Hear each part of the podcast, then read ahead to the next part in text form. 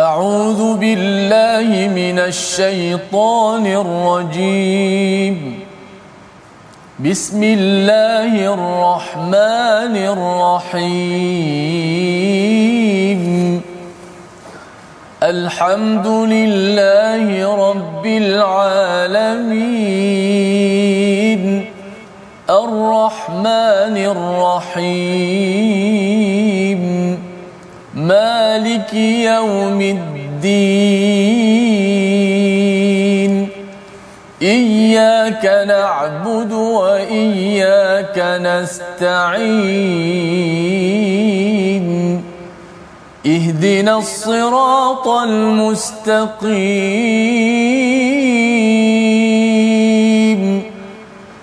صراط الذين أنعمت عليهم غير المغضوب عليهم ولا الضالين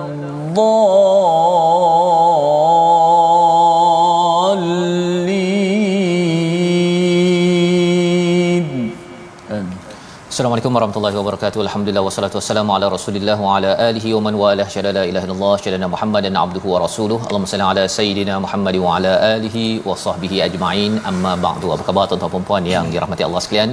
Kita bertemu dalam My Quran Time baca faham amal pada hari ini halaman yang terakhir daripada surah Az-Zukhruf, surah perhiasan untuk kita membuang karat-karat dalam hati kita memahami bahawa perhiasan mana yang kita inginkan sebenarnya adakah perhiasan di dunia ini yang tidak dinafikan tetapi yang lebih berharga apabila kita uruskan perhiasan di dunia ini untuk kita mendapat yang lebih baik yang lebih indah bila sampai di akhirat nanti dengan gelar takwa yang telah kita belajar semalam. Dan pada hari ini kita menutup melihat kesimpulan daripada Allah Subhanahu Taala untuk kita ambil pelajaran sebelum kita bergerak pada surah baru surah ad-dukhan pada hari pada hari esok insya-Allah. Pada hari ini kita bersama Al-Fadil Ustaz Tirmizi Ali. Apa khabar Ustaz? Baik alhamdulillah Ustaz apa khabar? Alhamdulillah Ustaz ya. Kita berada di penghujung ya pada surah Az-Zukhruf ya. yang harapnya hmm. kita dapat dan surah Az-Zukhruf ini dia agak agak dekat juga di hati saya Ustaz ya. ya. Sebenarnya pasal waktu berada di luar negara dahulu saya mendengar ada seorang uh, dia masuk Islam ya, nama beliau Syekh Hamzah Yusof. Hamzah Yusof uh, dia American kemudian masuk Islam dan bila beliau uh, antara surah yang beliau suka baca surah ini oh, uh, di hujung ini pasal beliau asalnya Kristian hmm. jadi bila dia membaca surah ini surah ini amat me, me, apa menggamit perasaannya lebih daripada itu ia adalah satu pujukan hmm. kepada Nabi Muhammad sallallahu alaihi wasallam dalam berdakwah yang kita akan baca pada pada hari ini. Jadi Ustaz, insya-Allah kita akan teruskan pada hari ini. Kita mulakan dengan bersama tuan-tuan yang berada di rumah, doa ringkas kita subhanakala ilmalana illa ma 'allamtana innaka antal alimul hakim rabbi zidni ilma. Kita saksikan apakah sinopsis ringkasan bagi halaman akhir surah Az-Zukhruf. Pada ayat yang ke-74 hingga ayat yang ke-80 siksaan penduduk neraka bagi orang-orang yang malang nasibnya. Ya inilah yang kita akan lihat sehingga ayat yang ke-80 dan kemudian hujah ya berkaitan dengan mensucikan Allah dan mengagungkannya bahawa dia tidak mempunyai anak dan sekutu ya sehingga hujung bercakap tentang bagaimana asas kepada syirik itu adalah mencintai kepada perhiasan-perhiasan yang tidak benar yang tidak menyebabkan seseorang itu dapat perhiasan sampai di akhirat nanti. Mari sama-sama kita baca ayat 74 hingga 82 terlebih dahulu memulakan majlis kita pada hari ini. Silakan Ustaz. Baik, alhamdulillah terima kasih Fadil Ustaz uh, Tuan Fazrul, penonton-penonton, sahabat-sahabat Al-Quran yang saya kasih sekalian. Alhamdulillah, mudah-mudahan kita sentiasa dalam keadaan kebaikan dan mendapat uh, rahmat daripada Allah Subhanahu Wa Taala. Sama-sama kita belajar Al-Quran dalam My Quran Time baca faham amal. insya-Allah hari ini dah akhir surah Az-Zukhruf. Uh, sebagaimana kata Ustaz Afas tadi Syekh Hamzah yang uh, asal Kristian masuk Islam dan suka baca surah Az-Zukhruf. Sudah pasti uh, sebab sebab apa surah Az-Zukhruf? Uh, muka surat terakhir insya-Allah akan sama-sama kita bincangkan. Uh, banyak uh, ayat-ayat yang cukup kita akan uh, mengagungkan Allah Subhanahu wa taala sebagai pencipta kita. Kita baca ayat 74 hingga 82. A'udzubillahi minasyaitanir إن المجرمين في عذاب جهنم خالدون يفتر عنهم وهم فيه مبلسون. وما ظلمناهم ولكن كانوا هم الظالمين. ونادوا يا مالك ليقض علينا ربك قال إنكم ماكثون. لقد جئناكم بالحق ولكن أكثركم للحق كارهون.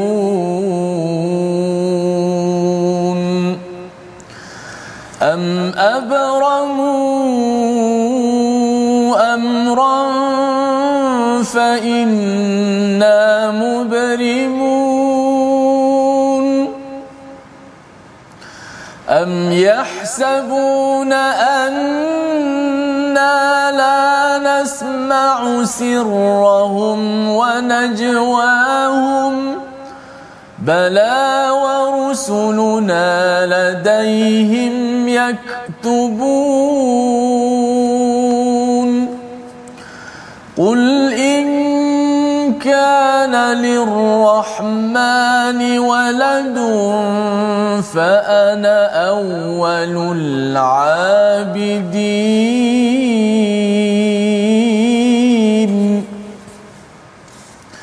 سبحان رب السماوات والأرض رب العرش عما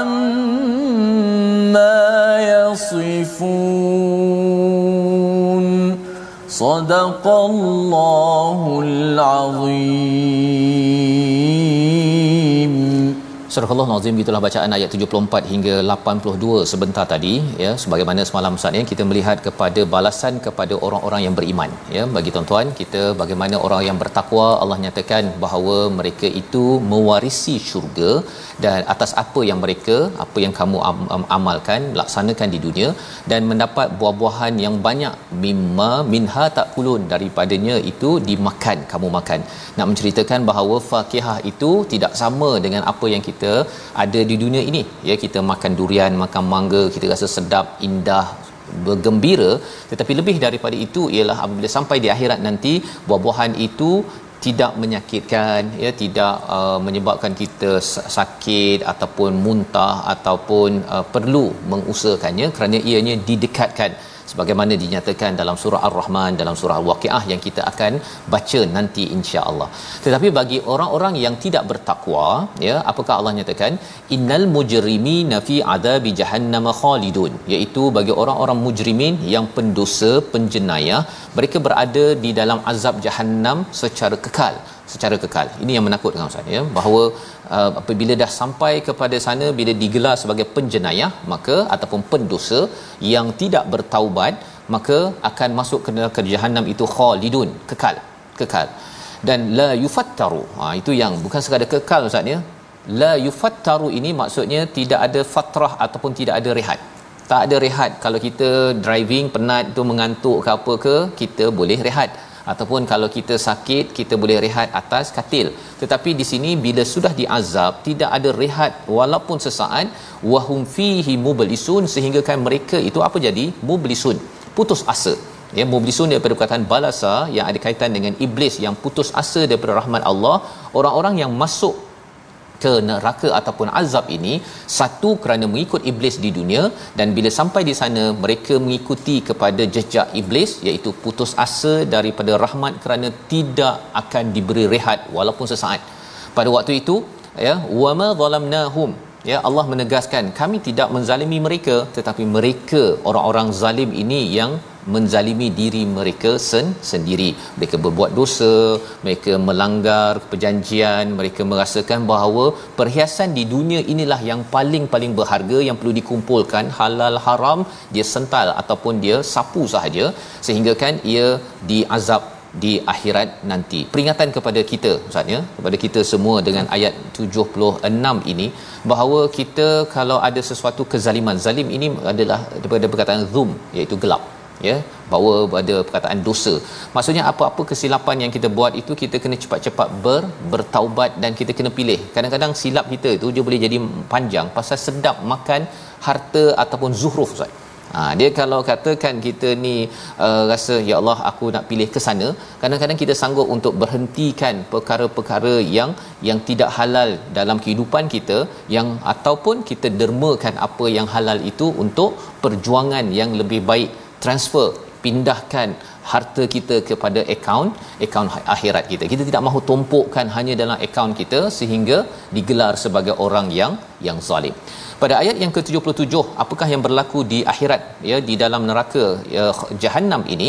Wanadau mereka men, berteriak ataupun menyeru kepada penjaga neraka, ya Malik liyaqdi alaina rabbuk ya hendaklah uh, boleh tak minta Tuhan matikan selesaikan jelah kami ini uh, pasal kami dah tak tahan dah ini perkataan permintaan daripada orang-orang di jahanam maka uh, jawabnya ustaz ya jawab uh, para malaikat ini ataupun malik malik ini penjaga kepada uh, neraka innakum makithun Ha, engkau akan kekal duduk selama-lamanya bergenerasi demi generasi. Makithun makatha itu maksudnya duduk generasi demi generasi. Maksudnya apa? Tak mati-mati ya. Dan yang keduanya apa? Dia akan duduk lama di situ. Mereka minta untuk dimatikan, tak nak dah. Kalau boleh azab-azab tapi matikan. Macam orang lah Ustaz ya, kadang-kadang kalau sakit tu dia kata ya Allah kalau tak, tak kalau sakit ni terlampau panjang tolong matikan. Kan ada orang doa begitu. Tetapi kalau di sini mungkin boleh di sana kalau katakan sudah digelar sebagai penjenayah ataupun pendosa yang tidak bertaubat maka akan kekal di dalam neraka ini. Ini uh, perkataan malaikat uh, Malik ini ya. Al Malik ini penjaga neraka kepada kepada mereka yang meminta bantuan pada waktu itu. Ayat 78 dan 79 kita nak baca dua ayat ini. Kerana ini adalah satu peringatan ya daripada daripada para malaikat. Malaikat yang menjaga neraka ini tentang apa yang berlaku di dunia.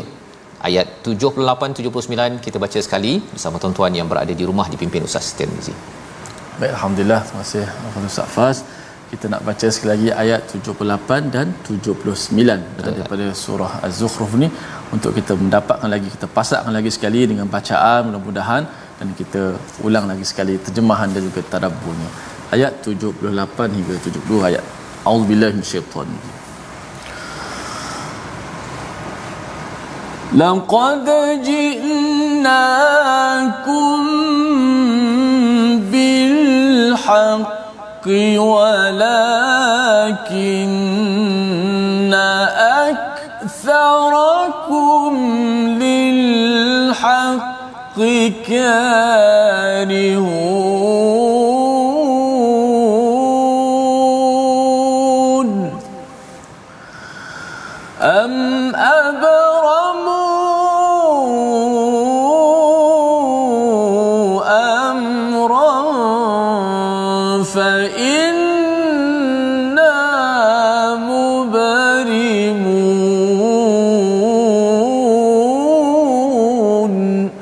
Sadaqallahul azim. Kami telah datang membawa kebenaran itu kepada kamu tetapi kebanyakan kamu bencikannya. Atau apakah mereka telah merancangkan suatu tipu daya maka sesungguhnya kami sudah merancang mengatasi tipu daya mereka. Jadi ini adalah apa apa imbauan daripada daripada uh, malaikat ya malaikat yang penjaga neraka tadi ustaz ya. Dia bila diminta tolong dia kata innakum makithun. Kau duduk lama-lama kat sini. Ha, lebih kurang gitulah ya perkataannya.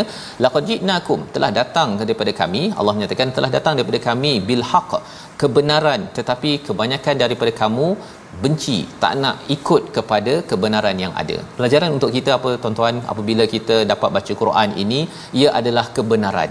Ada orang ingatkan kita kepada kebenaran kadang-kadang kebenaran ni ustaz dia pedih. Ya ketika kita buat silap orang tegur kita dia memang pedih. Tetapi pedihnya itu lebih nyaman berbanding dengan apa?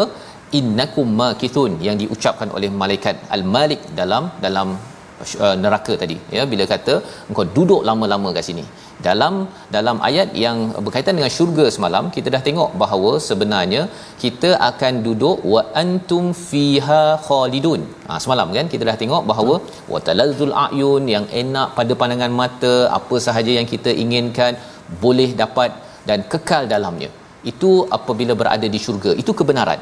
Kebenaran. Tetapi kebenaran itu yang dibawakan pada ayat 78 ini disampaikan kepada orang-orang yang yang disampaikan oleh nabi di di Mekah itu mereka tak suka. Mereka kata bahawa uh, kalau kami nak beriman pada kamu kami kena ubah lifestyle kaedah hidup kami. Ada benda yang kami rasuah yang kami tipu yang kami henyak kepada orang miskin orang-orang uh, yang yang yang yatim dan sebagainya kami kena ubah jadi kerana mereka cintakan kepada zuhruf ya kepada perhiasan di dunia, mereka tidak mahu ubah lifestyle sehingga kan sehingga kan mereka akhirnya menolak kebenaran dan inilah yang diingatkan pada ayat 70 78. Jadi cabaran dalam hidup kita ustaz ya. Kadang-kadang kita dah tahu dah kebenaran, tapi ada satu yang mencabar kita, zuhruf ya perhiasan harta duit kalau kita dah biasa gaji 2000 dia akan nak 3000 lepas tu nak naik lagi naik lagi kadang-kadang naik lagi kalau halal okey tapi kalau naik lagi itu perkara yang tidak jelas ya kadang-kadang kita kena turun balik jadi 2000 ya daripada 3000 tapi ada perkara-perkara yang tak jelas. Pada waktu itu mencabar ya keadaan hidup kita kena kena tukar balik yang kita doakan tuan-tuan. Kita pada bulan Syawal ini kita masih lagi jangan lupa untuk semak balik. Sumber saya ni jelas ke tak jelas? Kalau perlu ubah kerana nampak ini tak jelas kena ubah sama ada kita yang dapat peringatan sendiri ataupun kadang-kadang ada orang tegur ustaz. Ha, pada waktu itu memang karihun ya memang tak suka kalau ada orang tegur tetapi itulah yang perlu kita buat sebagaimana Allah ingatkan pada ayat 79 am abramu. Ha, apa maksud am abramu ini? Kalau zaman kita zaman dulu ustaz ni dia nak buat bangunan tu uh, kayu kayu dua kayu contohnya dia akan ikat kuat-kuat agar dia tak uh, jatuhlah kemudian dia akan dinaikkan dan kemudian dijadikan kemah ataupun dijadikan bangunan. Jadi am abramu adalah mereka merancang tipu muslihat itu kemas-kemas agar tidak jatuh perancangan tersebut ya segala urusan yang mereka ada tapi Allah menyatakan fa inna mubrimun ya sesungguhnya kami juga ya merancang dengan kemas apa yang mereka sedang usahakan ya untuk jatuhkan. Jadi di sini ayat 79 ini untuk menceritakan kepada kita bahawa kalau ada orang yang merancang untuk keburukan kita kena merancang kebaikan dengan baik-baik ustaz. Dengan kemas-kemas. Dan kalau ada orang tegur ada peringatan kita baiki lagi baiki lagi kerana kerana Allah dah cakap ayat 80 am yahsabuna anna la nasma'u sirrahum mereka ni ingat kami tak dengar ke kepada rahsia mereka? Sir ini rahsia sendiri-sendiri. Kalau wanajwahum ini rahsia satu kelompok ustaz. Ha, dia tiga empat orang dia berbincang-bincang dia kata okey kita buat sesuatu untuk jatuhkan Nabi Muhammad. Itu najwa kalau sir ini dia bisik seorang-seorang. Saya akan jatuhkan Nabi Muhammad. Zaman sekarang ini sama ada seorang-seorang kita merancang ataupun bersama dengan kumpulan kita Allah dengar. Ya sehingga kan Allah cakap apa? Bala warusuluna ladaihim yaktubun rusul kami iaitu malaikat ya mencatat. Ha mencatat. Dan bila mencatat ni ustaz memang bila sampai di sana tak lepaslah tak lepas. Dia kat sana nanti kena audit. Ha, kalau kat dunia ini sahaja pun kalau katakan kita ada akaun kan kalau lembaga hasil ke ataupun bila dia kata kami nak audit syarikat tuan ataupun NGO tuan dia berpeluh ya. Kecuali memang kita dah bertanggungjawab daripada awal menyiapkan akaun kita apatah lagi bila sampai di akhirat nanti Allah kata bahawa semua orang akan di di audit dengan segala catatan yang dibuat oleh oleh malaikat yang menjadi rusul menjadi utusan-utusan kami ini. Jadi ini adalah ayat yang ke-80 sebagai peringatan ya bagaimana uh, peringatan dalam di di uh, di akhirat nanti ya membawa kepada perkataan pilihan kita pada hari ini kita saksikan iaitu perkataannya barama iaitu menetapkan menguatkan perancangan. Sebagaimana kita maklumkan saya maklumkan tadi iaitu uh, menetapkan menguatkan perancangan dengan diikat betul-betul ya dirancang betul-betul.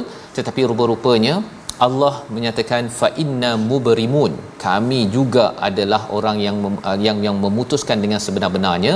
Dan pada waktu ini tak lepas lagi siapa yang tidak mahu tidak mahu mengambil Allah sebagai panduan tetapi menjadikan zuhruf perhiasan di dunia harta pangkat sebagai target ataupun lifestyle kehidupan se- seharian. Moga-moga Allah pimpin kita jangan jadikan kita sebagai orang yang kabur dengan zuhruf sehingga kan kabur kepada zikrul rahman itu yang kita belajar daripada surah az-zuhruf. Dan insyaallah selepas ini kita melihat beberapa ayat penghujung ya. Bagaimana kita ingin kuat bersama bersama al-Quran bersama Allah tidak mudah terpeleot istilahnya Ustaz ya terjatuh daripada jalan untuk menuju kepada perhiasan yang indah di akhirat nanti insya-Allah. Kita berehat sebentar. My Quran Time baca faham amal insya-Allah.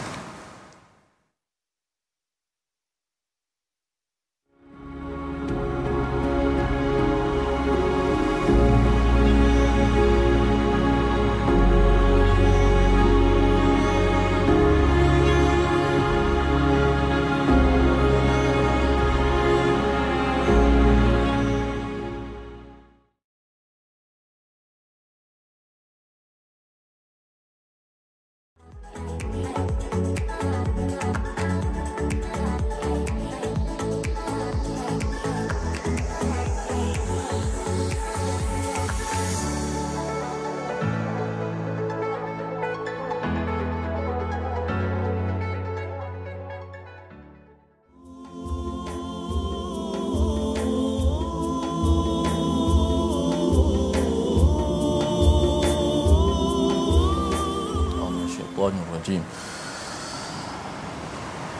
وهو الذي في السماء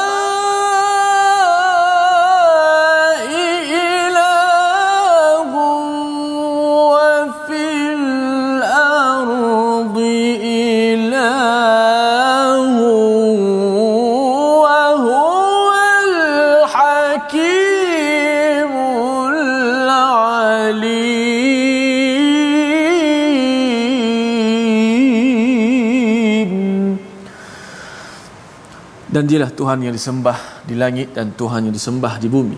Dan dialah yang maha bijaksana lagi maha mengetahui. Alhamdulillah, terima kasih kepada semua penonton-penonton, sahabat-sahabat Al-Quran kena terus setia dalam My Quran Time baca faham amal. Alhamdulillah, sebelum kita pergi lebih lanjut pada ayat bahagian yang terakhir uh, muka surat yang ke-495 dan mengakhiri surah Az-Zukhruf, kita belajar sedikit tajwid pada hari ini. Kita lihat slide kita ulang kaji mana kalimah-kalimah yang kita nak tekankan. Sempurnakan huruf lam yang bersifat nipis dalam ayat yang ke-76 ini ya. Wa ma zalamnahum walakin kanu humuz zalimin. Okey, yang fokusnya pada wa ma zalamnahum itulah. Ha? Wa ma zalamnahum. Kerana apa? Lam di situ berbaris di atas dan berada di selepas huruf dha yang bersifat dengan tebal. Okey, dalam kiraat kita bacaan Imam Hafs an Asim huruf lam semuanya dibaca dengan nipis, tidak ada tebal kecuali lafaz al-jalalah, lafaz lafzul jalalah, lafaz Allah yang mana sebelumnya yang berbaris di atas dan berbaris di depan lah dibaca tebal. Allah contoh. Ha, qalullah dibaca tebal. Ada okey. Adapun selain daripada itu dibaca dengan dibaca dengan nipis. Adapun di tempat ini kita tetap baca dengan nipis. Wa ma zalamnahum. Tidak boleh kita baca wa ma zalamna. Ha, sebab terpengaruh dengan huruf sebelum. Ha, ini disebut sebagai kesalahan terpengaruh dengan huruf sebelum dan selepas.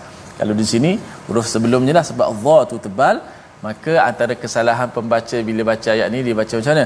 Wa ma zalamna. Ha dha dha tu betul dah. Dha lam ha, dia ambil lam tu ditebal juga mengikut za tu. Maka salah. Maka za tu betul tebal lam tu kembali nipis. La. Wa ma zalamnahum. Gitu. Wa ma zalamnahum. Ha, macam kita sebut wa aqimus solah. Solah. Jangan wa aqimus solah. Ha.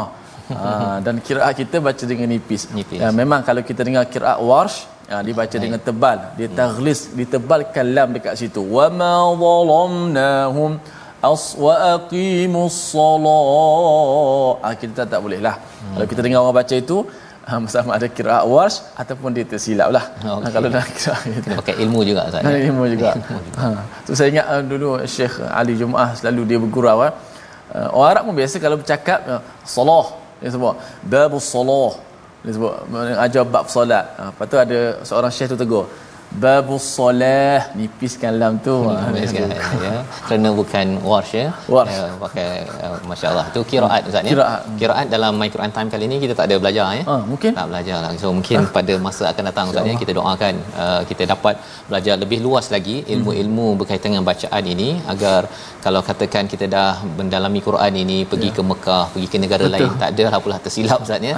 Ataupun memang silap. Kan yang perlu diberi teguran bersama insya-Allah. Jadi terima kasih ucapkan pada Ustaz Tir. Ya berkongsi tadi bagaimana bacaan.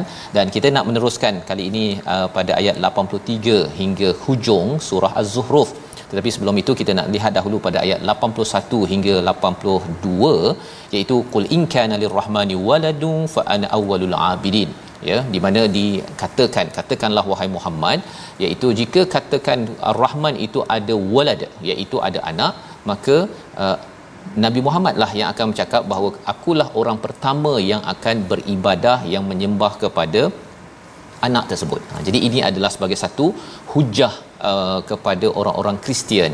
Ataupun mana-mana pihak yang menyatakan Tuhan ada anak bahawa sebenarnya itu adalah impossible ya. Itu adalah mustahil. Pasal kalau perkara itu betul lah kalau betul Nabi Muhammad lah orang pertama yang akan melakukan yang beribadah yang mengabdikan diri kepada walad tersebut kalau katakan dia. Tapi itu melambangkan bahawa Tuhan ini lemah bila ada anak bila ada pasangan sebagaimana yang disyirikkan oleh orang-orang Kristian ataupun agama-agama lain. Maka subhana rabbis samawati wal ard ya subhana rabbis samawati wal ardi rabbil arsy amma yasifun ya maha suci Allah Allah yang Tuhan langit bumi Tuhan arash ini daripada apa yang mereka sifatkan kerana mereka mensifatkan di di di, di bumi ini uh, uh, mereka mengatakan bahawa ada berhala-berhala ustaz ya hmm. wakil Tuhan hmm. ataupun anak Tuhan lah sebagainya di langit mereka kata uh, anak Tuhan itu adalah malaikat Ha dia kata anak perempuan pula. Ya jadi sebenarnya Maha suci Allah ya sebenarnya semua itu tidak benar yang benarnya apa? Itu yang kita nak baca bersama pada ayat 83 hingga 89 untuk menguatkan ketauhidan kita. Bila tauhid kita benar tuan-tuan kesannya kita akan berpandukan kepada perkataan Tuhan yang benar. Dan kesannya juga kita tidak akan mudah teruja dengan perhiasan sementara yang berada di dunia. Kita tahu bahawa segalanya indah tetapi lebih indah lagi bila tawaran perhiasan itu Allah tawarkan bila sampai di akhirat nanti. Ayat 83 hingga 89 bersama Ustaz Tirmizi. Baik, alhamdulillah, subhanallah, alhamdulillah, la ilaha illallah akbar, maha suci Allah daripada segala sifat kekurangan Allah bersifat dengan sifat yang kesempurnaan dan kita berhajat kepada Allah. Jom kita baca ayat yang ke-83 hingga 89. Uh, lagu apa?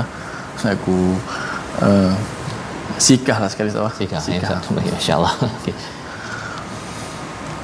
أعوذ بالله من الشيطان الرجيم بسم الله الرحمن الرحيم فذرهم يخوضوا ويلعبوا حتى يلاقوا حتى يلاقوا يومهم الذي يوعدون. وهو الذي في السماء إله وفي الأرض إله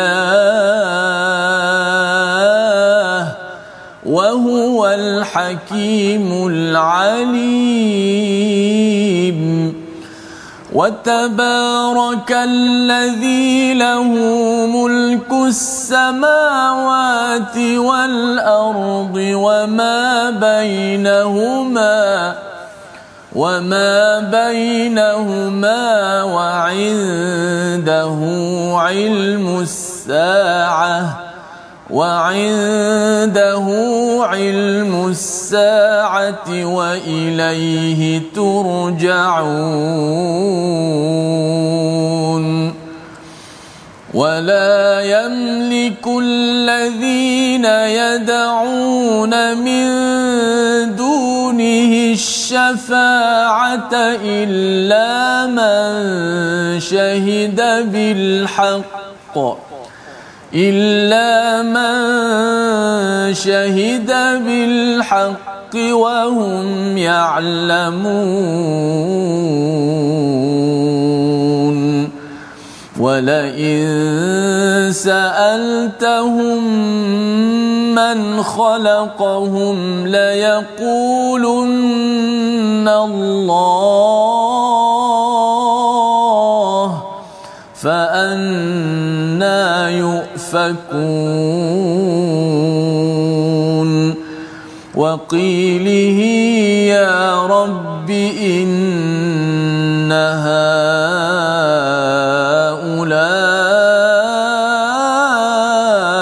قوم لا يؤمنون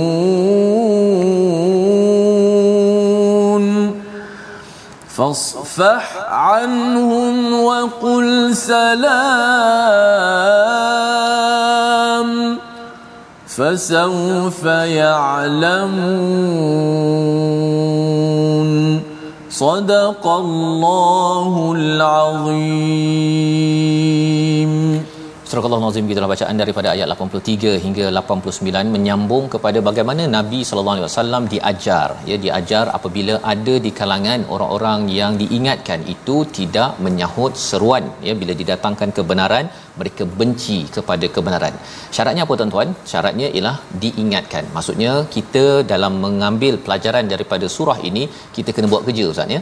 Mengingatkan orang lain untuk kembali kepada Allah taala. Walaupun mungkin kawan kita yang beragama Islam ya tetapi kita kena ingatkan. Ingatkan tetapi kalau sampai dia dah benci, ha, benci itu sampai dia dah mula untuk merancang untuk me- me- merosakkan kita, maka Allah kata apa? Pada ayat yang ke-83 fadharhum iaitu biarkan mereka yahudu wa yalabu dua perkara. Iaitu mereka ini suka yahudu ini bercakap perkara-perkara sambil buat lawak Ustaz. Ya buat lawak ataupun memandang remeh kepada perkara serius al-haq yang sedang dibawakan. Kita ingatkan kawan kita jumlah kita pergi solat kita baca Quran Uh, kita uh, menjaga uh, apa dari segi tata cara dalam kehidupan kita. Kalau dia anggap bahawa oh ini saya punya hak lah kan? Ini saya punya pasal kan? Masing-masing. Kalau dia mula buat lawak ataupun memandang remeh perkara tersebut ataupun bermain-main dengan al-haq kebenaran yang kita cuba ingatkan ya maka Allah kata fadharhum ha, tinggalkan pasal apa? Hatta yulaqu yaumahumul ladzi yu'adun. Sampailah kepada mereka itu bertemu dengan hari yang dijanjikan. Ha, jadi ini kalau mereka menentang. Tetapi kalau mereka tidak menentang maksudnya kita memang ada tanggungjawab untuk mengingatkannya. Dan hmm. ini amat penting ya. Tuan-tuan kita dah sampai pada juz yang ke-25 kita nampak bahawa sebenarnya selain daripada kita baca Quran kita faham Quran kita kena bawa mesej ini. Bila ada kul kul kul itu katakanlah katakanlah itu kita kena sampaikan. Kena cari anak kita kepada jiran kita kepada kawan kita dalam uh, telefon kita yang mungkin lagi kita tak sampaikan kita kena sampaikan. Kerana apa? Kerana ini adalah untuk menjejak kepada perjuangan Nabi Muhammad sallallahu alaihi wasallam yang kita akan lihat pada surah-surah yang akan datang. Dan seterusnya pada ayat yang ke-84 wa huwal ladzi fis samai ilahu wa fil ardi ilah. Dan dialah di langit sebagai Tuhan dan di bumi sebagai Tuhan. Maksudnya Allah lah yang berkuasa. Yang berkuasa bukannya di di bumi ada berhala yang berkuasa. Itu Ustaz ya. Yang tadi kita bincang tentang ada yang menyatakan ada anak lah ataupun uh, bila ayat 82 cakap tentang subhan rabbis samawati wal ard. Pasal ada orang yang syirikkan Allah dengan letakkan di bumi apa? Ada berhala. Ha, ada wakil Tuhan namanya uh, Jesus. Ha, Jesus ini wakil di bumi. Tuhan di atas sana the father contohnya Tuhan bapa. Itu semuanya adalah uh, satu syirik. Pasal ilah hanyalah esa. Istilah di sini ilah di langit maksudnya ilah tidak ada uh, anak uh, Tuhan namanya malaikat tak ada. Di bumi bukannya nabi apa bukan Jesus bukan berhala lata uzza nama-nama manat semua itu bukanlah ilah ya. Semua itu adalah syirik kepada Allah Subhanahu Wa Taala wa huwal hakimul alim dialah yang maha bijaksana yang maha mengetahui. Uh, nabi Isa tak tahu segala perkara berhala tak tahu semua perkara uh, malaikat tak tahu semua perkara ya. Dan yang bijaksana hanyalah yang maha bijaksana adalah Allah Subhanahu Wa Taala. Berhala tak boleh buat apa-apa pun. Sebelum ini kita melihat pada perumpamaan walaupun ada zubab misalnya ada lalat pun dia tak boleh nak halau ya tak boleh nak halau. Apatah lagi kalau katakan dia nak buat nak menciptakan manusia ini sendiri. Jadi ini adalah uh, penekanan tentang ketauhidan. Ketauhidan dan watabarakallazi lahu mulkus samawati wal ard. Berulang-ulang banyak kali langit bumi langit bumi ustaz ya. Pasal apa? Pasal bila seseorang itu mula uh, kagum kepada uh, perhiasan di dunia maka dia punya cara melihat langit dan bumi ni uh, akan rosak ustaz itu yang sampai ambil anak lelaki anak perempuan bagi Tuhan. Ha hmm. pasal dia nak ambil perhiasan-perhiasan di bumi tanpa ilmu yang yang betul. Maka Allah menyatakan bahawa Allah lah yang memberi barakah ya antara keduanya langit dan bumi. Wa indahu ilmus saah wa ilaihi turjaun. Dan pada Allah ada ilmu bila hari kiamat ini agar semua di kalangan kamu kita semua kembali pada Allah Subhanahu Wa Taala. Jadi sumber kebaikan daripada Allah, yang berkuasa adalah Allah dan yang mempunyai ilmu adalah Allah. Kita baik kembali merujuk kepada Allah berbanding dengan merujuk kepada berhala-berhala yang ada. Termasuklah harta Ustaz.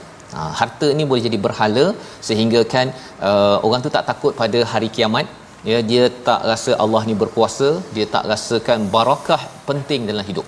Dia main sapu sahaja dalam dalam kehidupan. Yang kita doakan ya sekali lagi bila kita baca ayat-ayat ini kena check balik harta-harta kita itu mana yang belum zakat zakat.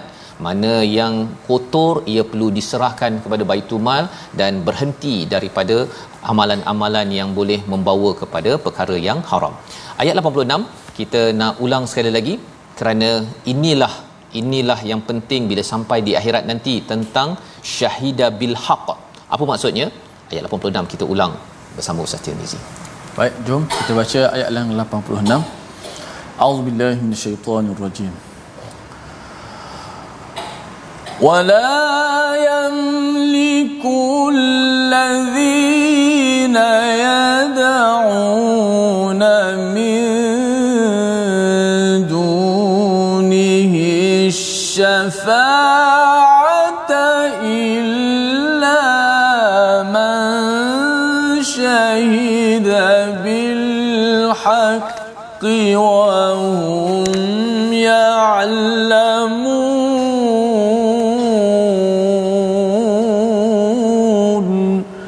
صدق الله العظيم. dan bagi orang yang tunduk ya selain daripada Allah mereka tidak mendapat syafaat pertolongan di akhirat kecuali yang mengakui yang hak tauhid dan mereka yang mengetahui. Ya jadi ini adalah realiti bahawa wala yamliku alladhina yad'una min dunihi syafa'ah. Ya selain daripada Allah tidak mampu memberi syafaat.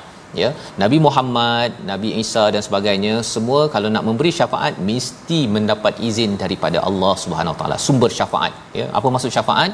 Memberi perlindungan ya kalau kita ada silap boleh di cover ataupun ditutup ataupun dibantu bila sampai di di akhirat nanti.